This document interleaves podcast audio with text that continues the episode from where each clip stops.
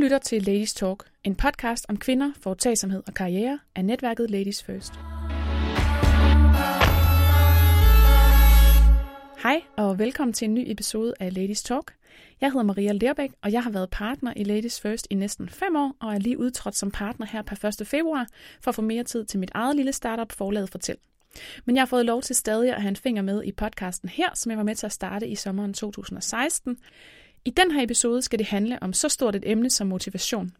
Vi skal ikke tale med en coach, selvom det måske vil være oplagt, men i stedet har vi fået lov til at besøge en af de klogeste kvinder, jeg nogensinde har mødt, nemlig Louise Oprud Jacobsen. Louise er foredragsholder og digital futurist og beskæftiger sig rigtig meget med det, hun kalder New Ways of Working. Og så er hun en ægte rebel, der ikke tager noget plejer for gode varer. Jeg vil ikke sige så meget mere end det, for hun siger det meget bedre selv. Rigtig god fornøjelse.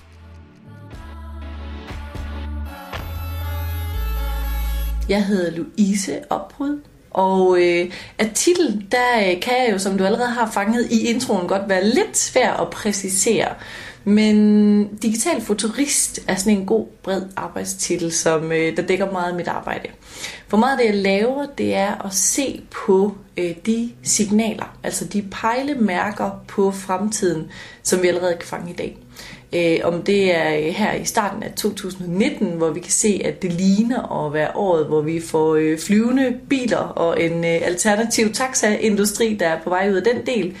Om det er øh, hjerne-computer interfaces, hvor man kan tænke tanker, der går direkte i tastaturet og hvor vi har flere virksomheder, der allerede har øh, realiseret teknologien nu, og ikke uvæsentlige nogen, som for eksempel Facebook eller øh, DARPA, der opfandt internettet, og Elon Musks øh, Neuralink. Eller om det er at se på, hvad der sådan ligger inden for den lidt mere nære med chef for en, øh, for en virksomhed, hvad man skal være opmærksom på og nysgerrig på. Øh, mange af de her sådan eksterne signaler, dem øh, holder øje med til hverdag for at finde ud af, hvordan skal vi navigere. Og så på indersiden af virksomheden, der er jeg meget optaget af, hvordan er det rent faktisk, at vi får nogle mennesker, der er ekstremt motiverede. Og hvad er det, vi kan gøre, når vi kender vores biologi, og når vi kender til hjerneforskning om vores glæde over til motion, over til hvad vi spiser, og hvad betyder det alt sammen for, at vi performer enormt godt. Og hvordan i alverden bliver man digital futurist? Og nu har jeg for eksempel to små børn. Hvad hvis min datter kommer og siger, det vil jeg også være, mor. Hvad, ja, hvordan hvad skal man så gøre?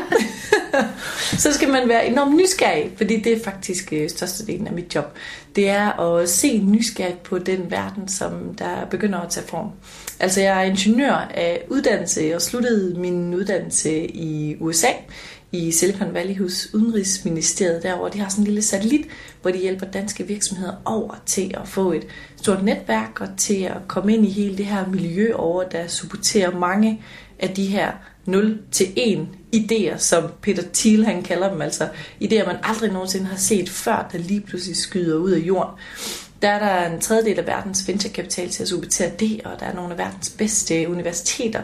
Og så er der bare så mange mennesker, der hjælper hinanden, så der er virkelig sådan en paid forward culture. Øh, så når man præsenterer sin idé derovre, så kan man være stensikker på, at den man taler med siger som udgangsbøn, ej, fuck hvor er det fedt, kan jeg hjælpe dig med det her på en eller anden måde? Eller, gud, har du mødt det, ham eller hende her? Fordi det tror jeg, du skulle. Lad mig lige sætte en mail op. Så for de hjælper hinanden meget. Det er et kæmpestort øh, netværk, en fantastisk øh, klynge. Og så er der bare en kritisk masse af mennesker over, der er bindegale og enormt geniale. Så, øh, så det er et skønt sted. Så det er ligesom der, min interesse den øh, startede for alt det nye, og det der er på vej, og det der sådan ligesom kendetegner øh, morgendagen. Og nu lever du så af at holde foredrag, og, og hvad mere? Og være nysgerrig. Nemlig. og, og sådan bare udbrede den viden, du så indsamler rundt omkring. Ja, altså man kan sige, øh, en af de måder, jeg gør det på, det er blandt andet ved at tage virksomheder med til San Francisco. Øh, det er slet ikke fordi San Francisco er det eneste udviklingshop, der er, øh, der er ved at besøge. Der er så mange fantastiske steder. Det har bare været øh, mit sted, hvor jeg ligesom har slået kløerne fast i. Øhm, så jeg rejser med flere virksomheder hen over året. I år der er det både virksomheder fra rejsebranchen, hvor vi skal over og se på, hvad betyder det at være mellemmand i de kommende år. Det er en bid af Dubais regering. Vi skal over og kigge på smarte byer med og endnu vigtigere innovationskultur i virksomhederne. Og så laver vi nogle ture, der er åbne, som man kan øh, springe med på. Øh, så det er jo en nem måde at komme øh, over i et udviklingsmiljø, og så være tilbage her. Nu sidder vi jo inde på Indre Nørrebro hos øh, det, jeg kalder min forlængede familie i Der Disrupt, hvor der er en gruppe fantastiske mennesker, der har hver deres edges og interesser inden for et væld af forskellige felter, der har med altså særligt teknologi at gøre, men også med os mennesker. Hvordan er det, vi skal begå os i den her digitale æra? Fordi teknologien, det er jo egentlig bare nogle redskaber, der lige på nuværende tidspunkt avanceres ekstremt kraftigt og accelereres. Altså udviklingshasten, det er den, der gør, at der er nogle helt nye krav til os for, hvordan vi skal lære. Altså med en, med en accelereret teknologiudvikling, der er der krav til virksomheder og teams og til os som individer om, at vi skal accelerere vores læring. Så hvordan gør vi det? Og øh, hvad er det for en ny verden, vi skal være ledere i og skabe vores organisationer i? Og hvad er det for en ny type teams? Øh, er de åbne? Er de lukkede? Og så videre, så videre, så videre. Så herinde der sidder nogle fantastiske mennesker, der øh, har en stor dybde og en bred øh, speciale række, som vi trækker på ind i de projekter, som vi laver. Det lyder jo virkelig, virkelig spændende. Jeg tænker, det må være lidt af et, øh, et drømmejob.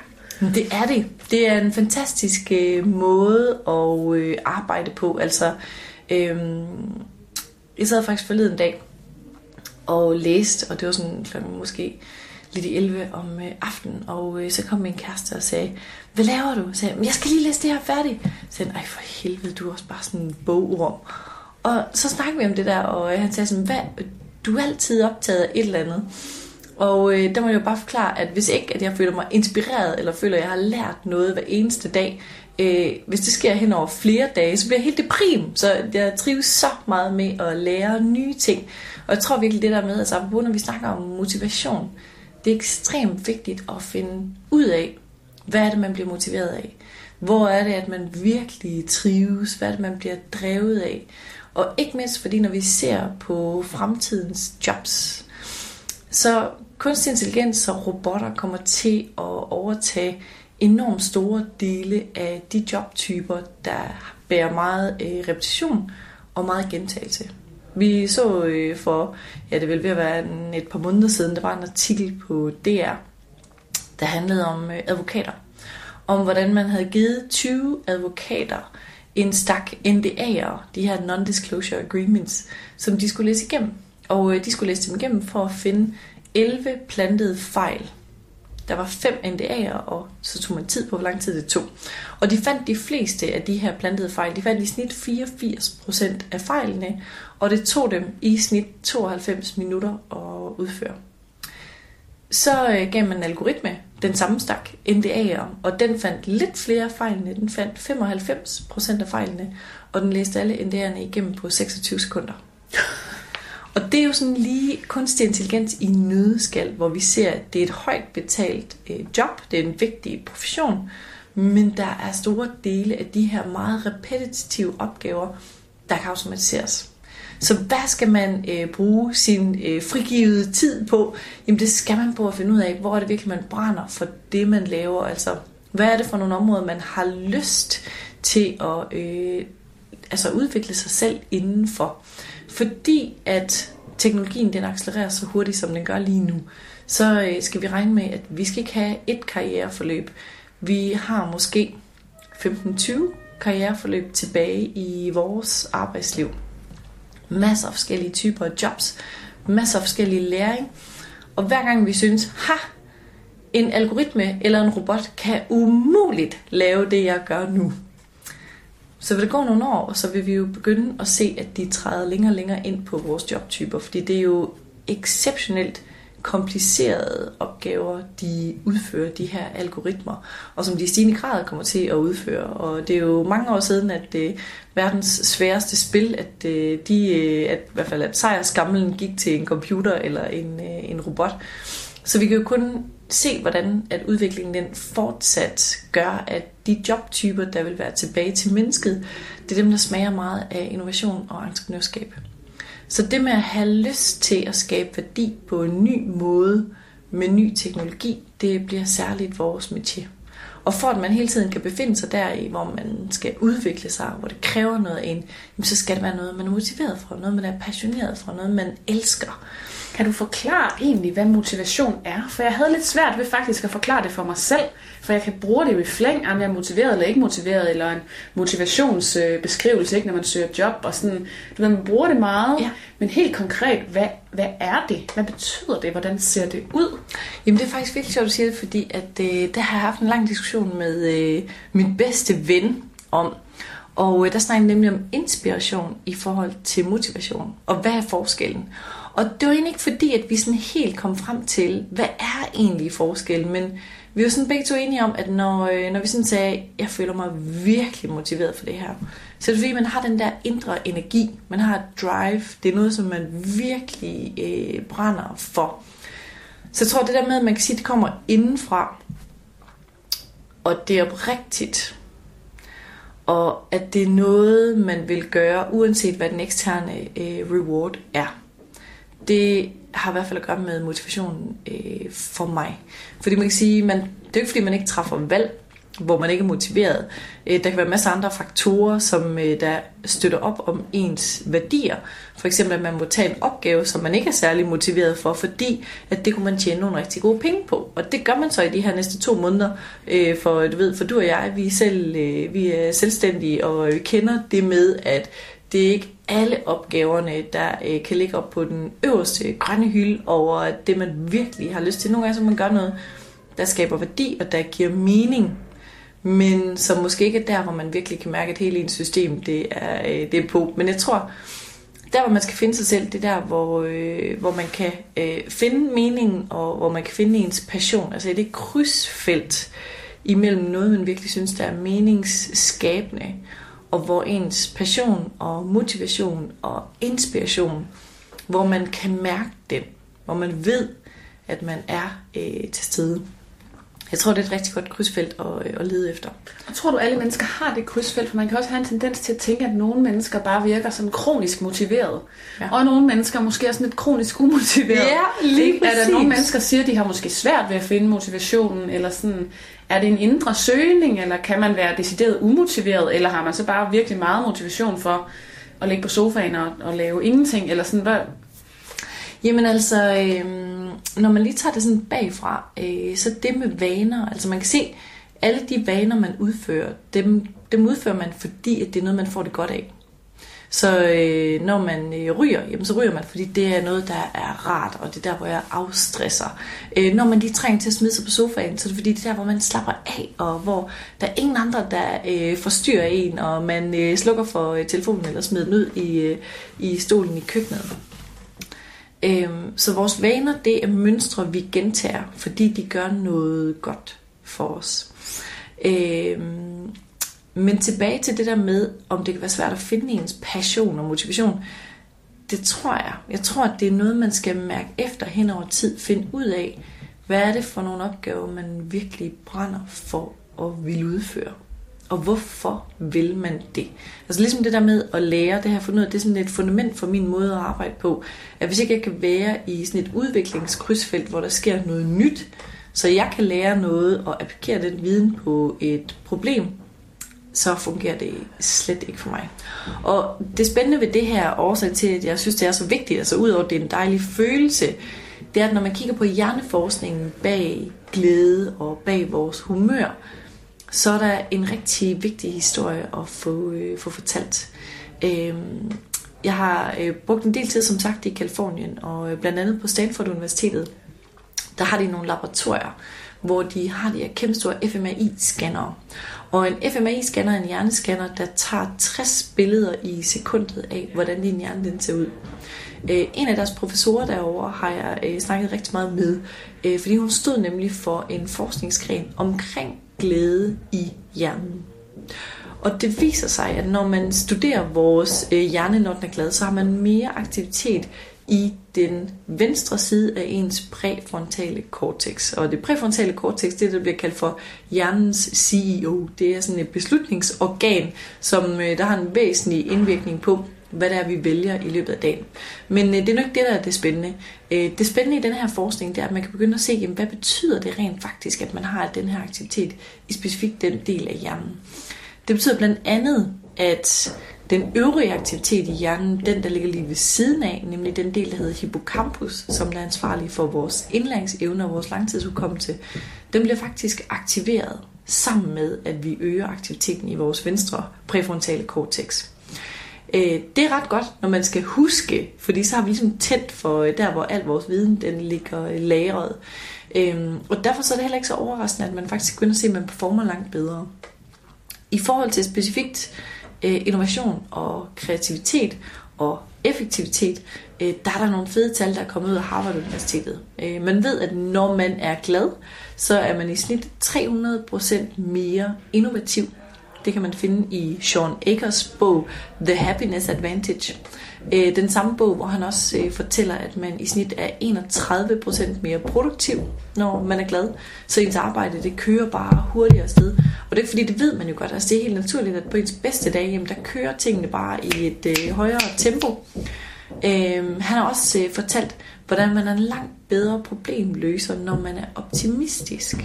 Fordi at med ens optimisme, der kommer der en vilje til, at man vil løse et problem. Så som han øh, udtaler i den her bog, som han har studeret, at øh, pessimister, de er ofte langt mere præcise, fordi at de, øh, de har ikke alle mulige vilde gæt og vilde bud. De forholder sig til sandheden nøgternt og gerne jo selvfølgelig ret pessimistisk. Men pessimisterne, de rammer ofte rigtigt. Men optimisterne, de prøver langt flere gange, fordi de accepterer ikke et nej. Så fordi man er optimistisk, og man har besluttet sig for, at der er en løsning på det her problem, så bliver man ved og ved og ved og ved. Så man spørger ikke, om der er en løsning på problemet, men man spørger, spørger øh, hvad er løsningen, og hvordan kan vi finde på flere løsninger, så man insisterer på at blive ved. Og det er jo også meget det, der hænger sammen med den her energi, vi snakker om, at når vi er motiveret, at så skal vi sgu nok finde ud af, hvilken vej vi når i mål med. Men er det noget, man vælger, om man er optimist eller pessimist?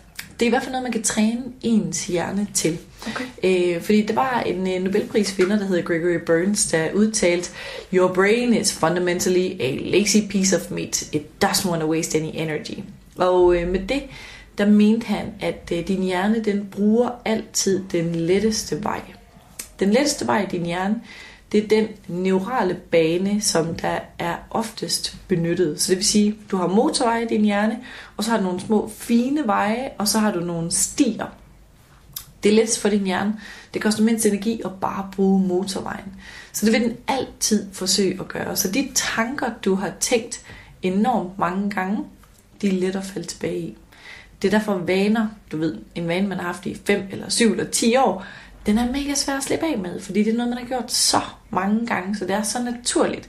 Så selve den struktur i hjernen, den er så cementeret, at man skal faktisk lave en alternativ struktur, der er stærkere, for det bliver mere naturligt for en at gøre.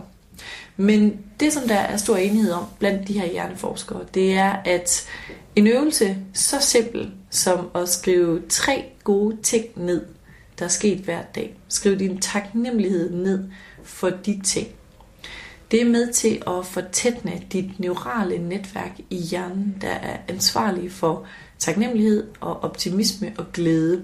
Så meget, så hvis du gør det her i 3 uger, 21 dage, og du så stopper med at gøre det igen, så vil man kunne måle 6 måneder senere, uden at du har gjort det siden, at dit glædesniveau, man taler om sådan et happiness set point i forskningsverdenen, det vil være højere end før du startede med det her. Det er virkelig vildt. det er virkelig vildt. Og det fortæller jo den her skønne historie om, at din hjerne, den er det, du bruger den til. Så når du bruger den til at tænke optimistisk, når du bruger den til at være taknemmelig, så bliver den bedre til det. Og det er jo ikke fordi, at negativitet ikke er godt, fordi tænk alle de øh, problemer, vi løser, når vi fokuserer på, øh, på negativitet.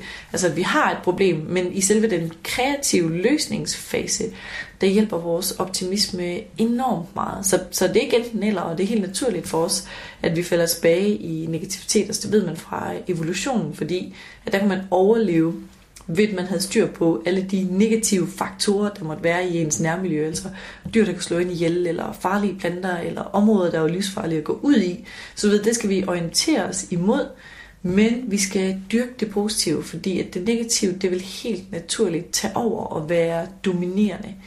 Man ved øh, fra forskningen af, fra en forsker, der hedder øh, Losada, at der skal faktisk tre positive oplevelser til at opveje en negativ. Og det er ved den her øh, faktor 3 til 1, det er der, vi føler os i balance. Så hvis vi kommer under, altså hvis vi er i et miljø, hvor vi føler, at her er der måske en til en med positive og negative oplevelser, øh, så kan vi slet ikke trives. Så jo højere man ligesom kan få den her ratio op, øh, des bedre er det for omgivelserne. Og øh, faktisk i vores øh, allermest intime forhold, i vores øh, parforhold, der er der en anden forsker, der har fundet ud af, at der havde ratioen faktisk 5 til 1. Så øh, for en dårlig oplevelse, man har i ens parforhold, der skal man så øh, gerne sørge for, at der er øh, fem positive, så man holder øh, vægtningen øh, cirka i skak. Det er virkelig benhårdt arbejde, der skal hjem og gøre sig op for. Præcis, lige præcis. Det er, en, øh, det er nu en Stanford-forsker, som øh, der altså brugt øh, sin, sin livvej på at definere den her, det her balancepunkt. Og han har faktisk lavet et rigtig stort studie, hvor han tog 400 nygifte par ind, og havde dem en team i sit studie, hvor de bare fik lov til at tale øh, frem og tilbage om, hvad de havde lyst til. Øhm, og det var faktisk ikke samtalen, der var så vigtig. De kunne tale om deres nye hus, eller om børn, der var på vej, eller om en rejse, de var på vej ud på. Men det, der var det vigtige for dem, det var, at øh, da de var gået, og han havde sagt, hej hej, vi ses om 10 år, der var det tidspunkt, han ville vende tilbage til dem, så tog han den her video, og så spolede han den tilbage, og så begyndte han at sidde og lægge mærke til, hvor mange positive i forhold til, hvor mange negative og neutrale ord, de udvekslede med hinanden. Så han fandt simpelthen ud af, at øh, fra starten af deres ægteskab, hvordan kommunikerede de der? Hvilken ratio havde de der øh, indbyrdes? Og det blev altså en øh, predictor for at kunne forudsige, om det her par om 10 år stadigvæk var gift, eller om de er blevet skilt.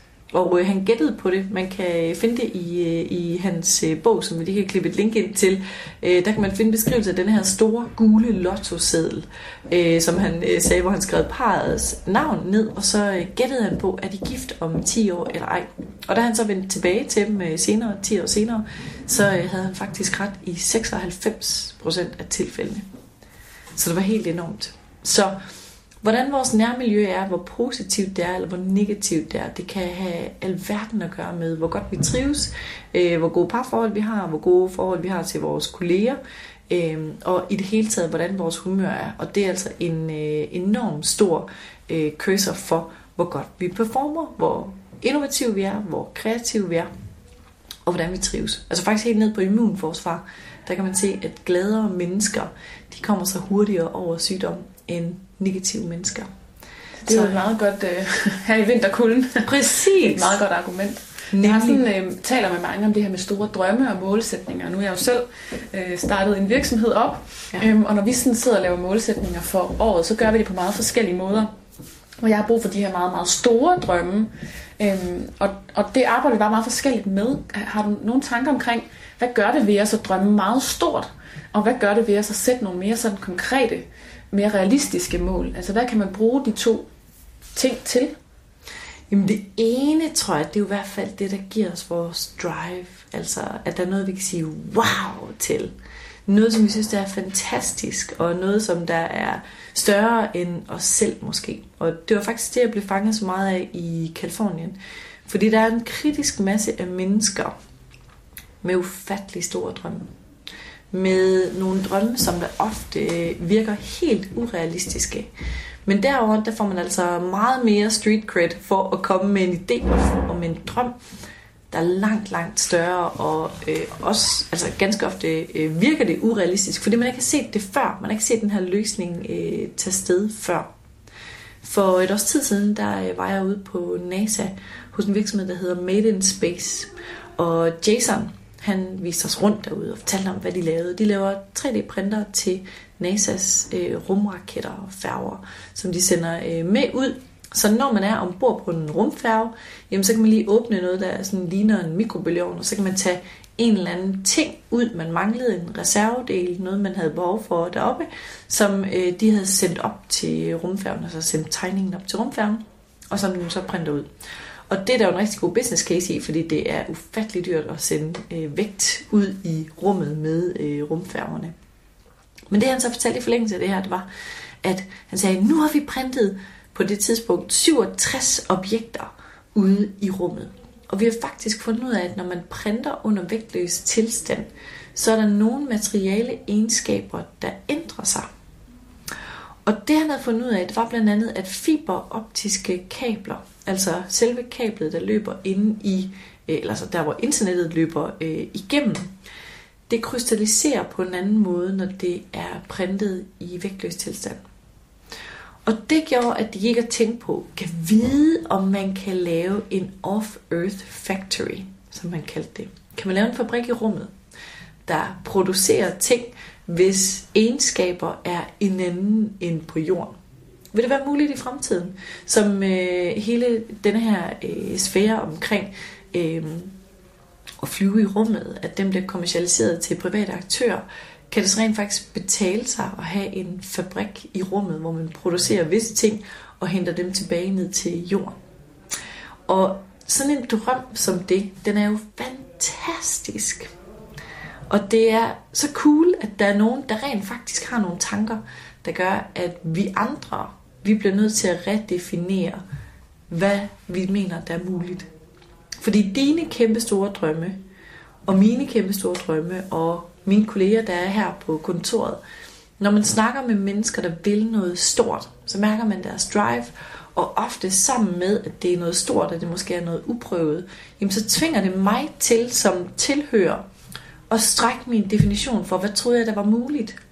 Og det er jo måske noget af det vigtigste, vi kan som mennesker i den her tid, hvor tingene de bevæger sig hurtigere, end vi har prøvet før, og hvor vi kommer til at se, som CTO'en for Autodesk, han sagde i et interview øh, til mig, han sagde, jeg tror faktisk, vi kommer til at se øh, lige så meget tech progress på de næste 20 år, som vi har i de sidste 2000 år. I sådan en periode, der kræver det virkelig, at vi dimensionerer vores fantasi og vores forestillingsevne til noget helt andet. Så tænk nu, hvis vores store drømme, det i virkeligheden kan være løftestang for alle vores, øh, eller vores dimensionering af vores fantasi, for at øh, vi alle sammen får nogle bedre og større og vildere drømme, og at man rent faktisk tør at gå efter dem. Og jeg hører også, du siger, at man på en måde smitter hinanden lidt. Jamen lige præcis. Og det er jo det, som jeg ved, at, altså, og det ved man også fra ens kultur og i de netværk, man øh, kommer i, at øh, ja, som der er populært til, det hedder, you are the average of the five people you spend the most time with. Øhm, og vi smitter jo så meget hinanden med, hvordan vi tænker, hvad vi tror, hvad vi synes, der er muligt, og hvad vi tror, der ikke kan lade sig gøre. Øh, vores optimisme, vores øh, drømme, altså det er en af de bedste slags brændstof, vi overhovedet kan have. Så udover det er fantastisk for os selv at have nogle store og modige mål, så kan det være med til at gøre noget enormt godt for de mennesker, som vi omgiver os med til hverdag. Det er virkelig øh, en god, god indikator. Og virkelig dejligt at høre, især når vi jo er et netværk.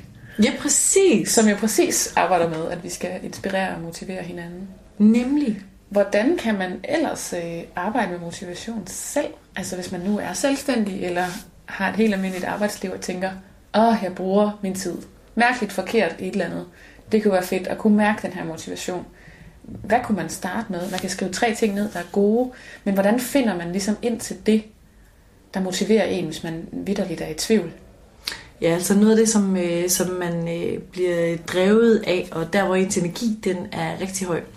Altså det er jo et sindssygt godt spørgsmål, fordi det vil nok være individuelt i forhold til, hvad man gør. Øh, jeg plejer selv, måden jeg sådan designer min dag på, øh, jeg har sådan en kalender, jeg har købt på Kickstarter, der er sådan, på den ene side, der har den hele dagen. Øh, på den anden side, der har den sådan top 3 mål. Hvad skal du nå i mål med, øh, for at det har været en rigtig god dag? Og så skriver man som det, fra morgenen skriver man ting, man er taknemmelig for. Om aftenen skriver man ting, man er øh, taknemmelig for. Men når jeg sidder der og skriver øh, ting, så kan jeg godt mærke, sådan, du ved, når man sidder og skriver noget ned, som der er vigtigt, men det er ikke motiverende. Du ved, det er vigtigt at have styr på at indberette sin moms, men det er ikke spændende. Det er også vigtigt at få læst den der fede nye artikel i Wired Magazine, der handler om de helt nye typer af øh, mobile, små, fleksible fabrikker, der er baseret på digitale teknologier. Det er en nem ting, fordi det er noget, jeg rigtig gerne vil, og det er spændende, og det er fedt. Så ved det der med rent faktisk at reflektere over, hver gang man har en opgave, er det noget, som der er, øh, altså giver det mig, øh, giver det mig energi, bliver jeg drevet af det, løfter det øh, min, øh, min lyst til at forbedre mig selv. Det tror jeg, hvis man gør det hen over en uge for eksempel, lægger mærke til, hvad er det for en type opgaver, som man virkelig bliver drevet af, inspireret af, som man har det helt vildt godt med. Og begynder at få en forståelse for det. Altså det er jo sådan en slags samtale med en selv, øh, hvor man kan næle det her. Øh, så tror jeg i hvert fald, det er starten på at begynde at fastlægge nogle dimensioner omkring det. Altså ligesom jeg sagde før, det her med for mig øh, læring og inspiration, det kan komme i mange forskellige former, men det er sådan ligesom fundamentet til det, jeg føler mig øh, inspireret og drevet af. Fordi det her, det kan både ske til en konference, til et event, det kan ske på arbejde her sammen med nogle rigtig gode mennesker, det kan ske ved at læse litteratur, det kan ske ved et ved, osv. osv., osv. Men når man går lidt til bunds i, hvad er det rent faktisk, man føler sig drevet af? Øhm, og at man så stiller sig selv nogle hvorfor-spørgsmål et par gange om, jamen hvorfor er det her vigtigt for mig? Fordi det kommer jo ofte an på de værdier, man har, og det er dem, man øh, ultimativt øh, lader sig drive af. Og så skal vi ikke glemme, at hvis man synes, det hele det er lidt svært i, i hverdagen, så øh, kan man lige prøve at øh, lægge lidt motion ind midt i det hele, fordi at, øh, til hverdagen, når man går på arbejde, så glemmer vi nogle gange at bruge vores fysiologi. Og øh, faktisk der ved man, at når man er gående, så er man 60% mere kreativ, end når man er siddende. Så hvis der er noget, man har svært ved, eller ikke kan finde ud af, om det nu end er at finde frem til, hvad der motiverer en mest, jamen så kan det faktisk hjælpe lidt, at vi bruger vores øh, fysiologi. Øhm, også noget så simpelt som hvis man er stående i forhold til når man er siddende, så bruger man 7% mere af ens hjerne.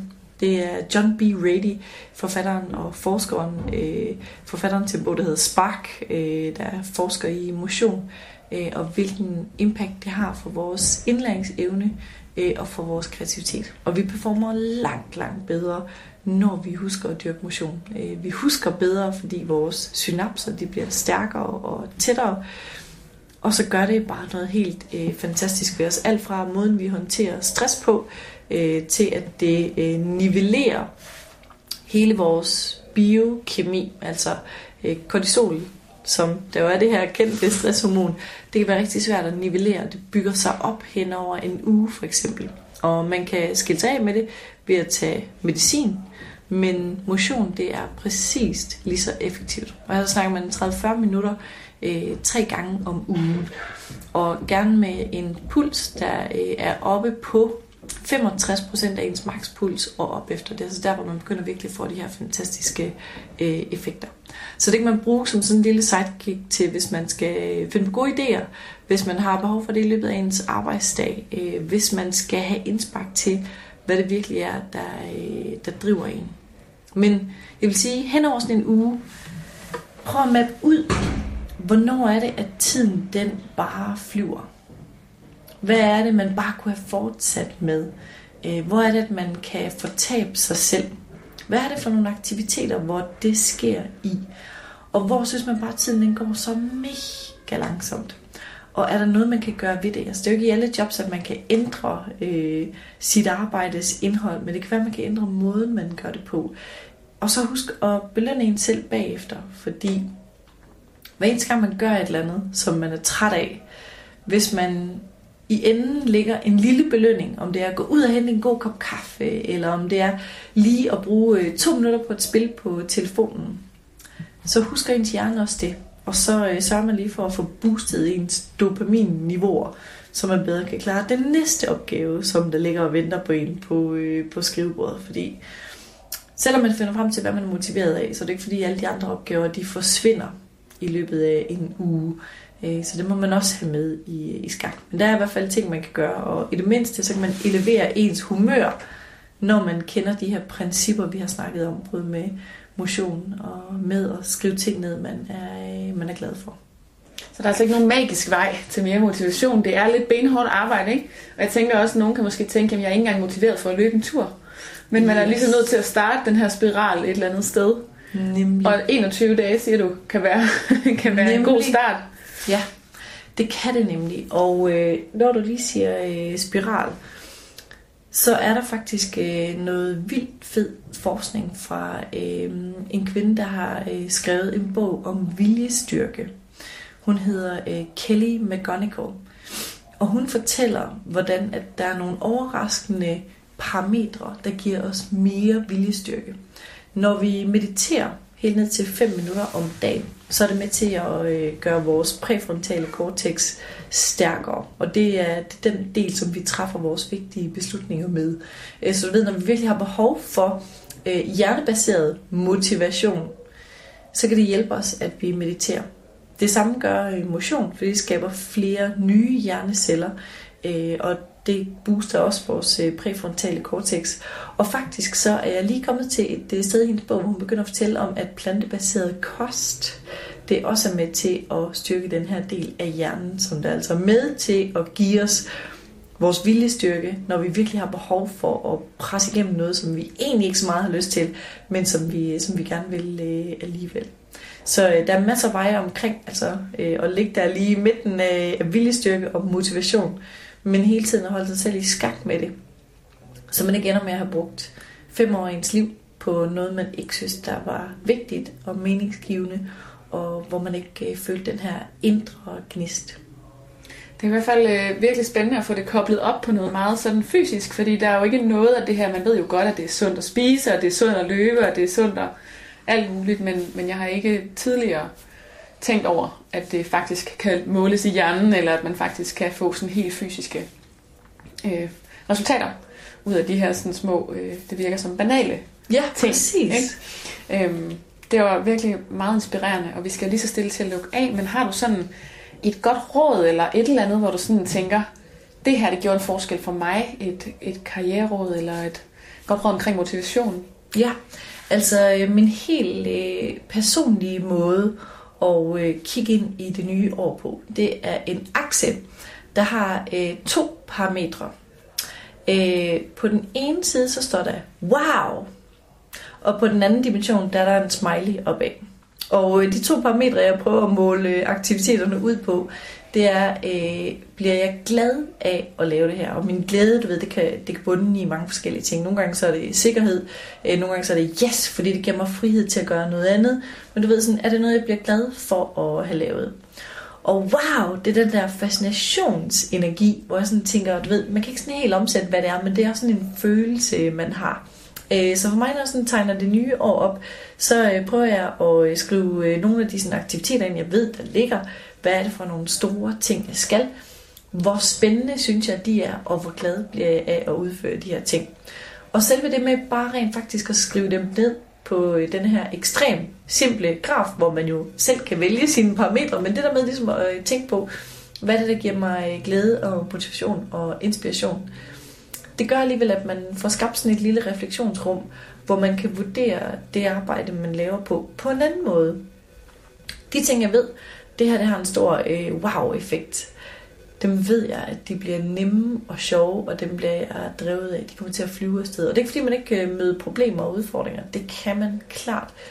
Men så ved jeg i hvert fald, jamen godt, der skal være en god balance imellem de ting, jeg laver, som der har denne her karakter, og nogle af dem, der måske har den mindre. Det er et rigtig godt råd, og vi er jo tidligt på året, så man kan jo nå det nu. Det er nemlig det. Ja. Og så øh, det er jo ellers bare øh, komme i gang. Der ligger masser af links til alle de øh, forskere og bøger og sådan noget, som yes. du har øh, nævnt hernede i øh, podcast øh, bio. Og så øh, tusind tak for din tid og din øh, vidensdeling. Det var så lidt. Vil du høre mere Ladies Talk, så kan du finde de tidligere episoder af podcasten her i Podcast 24 eller i din yndlings podcast-app. Og hvis du kan lide, hvad du hører, håber vi, du vil give os en anbefaling og en anmeldelse med på vejen, og eventuelt dele podcasten med dit netværk. På vores hjemmeside ladiesfirst.dk finder du også vores blog, der er fuld af inspiration til karriere, iværksætteri, foretagsomhed og arbejdsliv. Lige nu er der også åbnet for tilmeldinger til vores nye netværksforløb i Aarhus. Netværksforløbene er for dig, der søger sparring med ligesindede kvinder i en professionel og fortrolig netværksgruppe. Der er både forløb for dig, der er nystartet iværksætter, erfaren selvstændig, leder med personaleansvar og et helt nyt forløb for dig, der trænger til en forandring i dit arbejdsliv. Hvis du har lyst til at følge med i vores arbejde, kan du også finde os på både Facebook og Instagram under navnet ladiesfirst.dk.